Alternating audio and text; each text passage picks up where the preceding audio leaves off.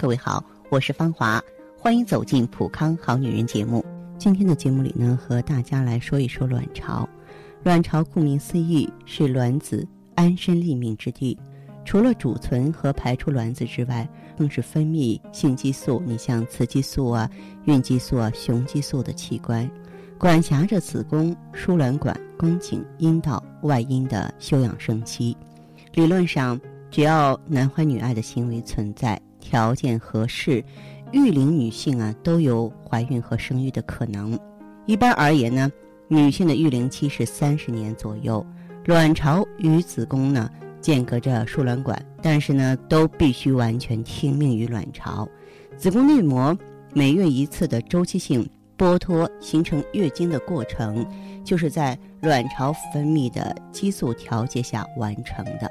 与子宫相依为命的胎儿，在妊娠早期生长发育也是依赖于卵巢分泌的性激素。卵巢很小，重量呢是五六克，呈灰白色，绝经之后萎缩变小变硬，与少女的脸很相似。出生女婴或儿童的卵巢表面光滑。青春期发育开始后啊，卵巢排出卵子并分泌性激素。排卵后的卵巢呢，破口需要不断的修复，于是卵巢表面开始凹凸不平。从一出生，卵巢这个储存卵子的银行实行的就是只取不存的特殊的条款，所以女性呢每月都有一批卵子同时发育，但只有一个，偶尔有两个卵子发育成熟并从卵巢排出。女性一生呢只能排出五百个卵子。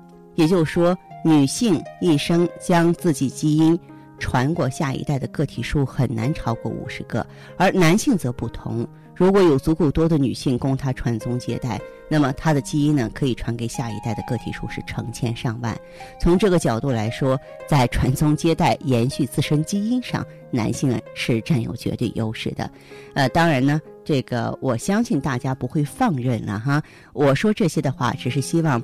咱们的女性朋友，你能够意识到卵巢的重要性，生活当中呢，注意爱护自己的卵巢，不要透支自己的生活啊。另外呢，就是当卵巢出现早衰的现象，功能紊乱，您呢月经失调了，提前闭经了，更年期提前到来，卵巢早衰了，当这些问题找到你的时候啊，你马上衰老，这个衰老而且是影响的全身器官的衰老，那么各种老年病就会一起瞄上你了。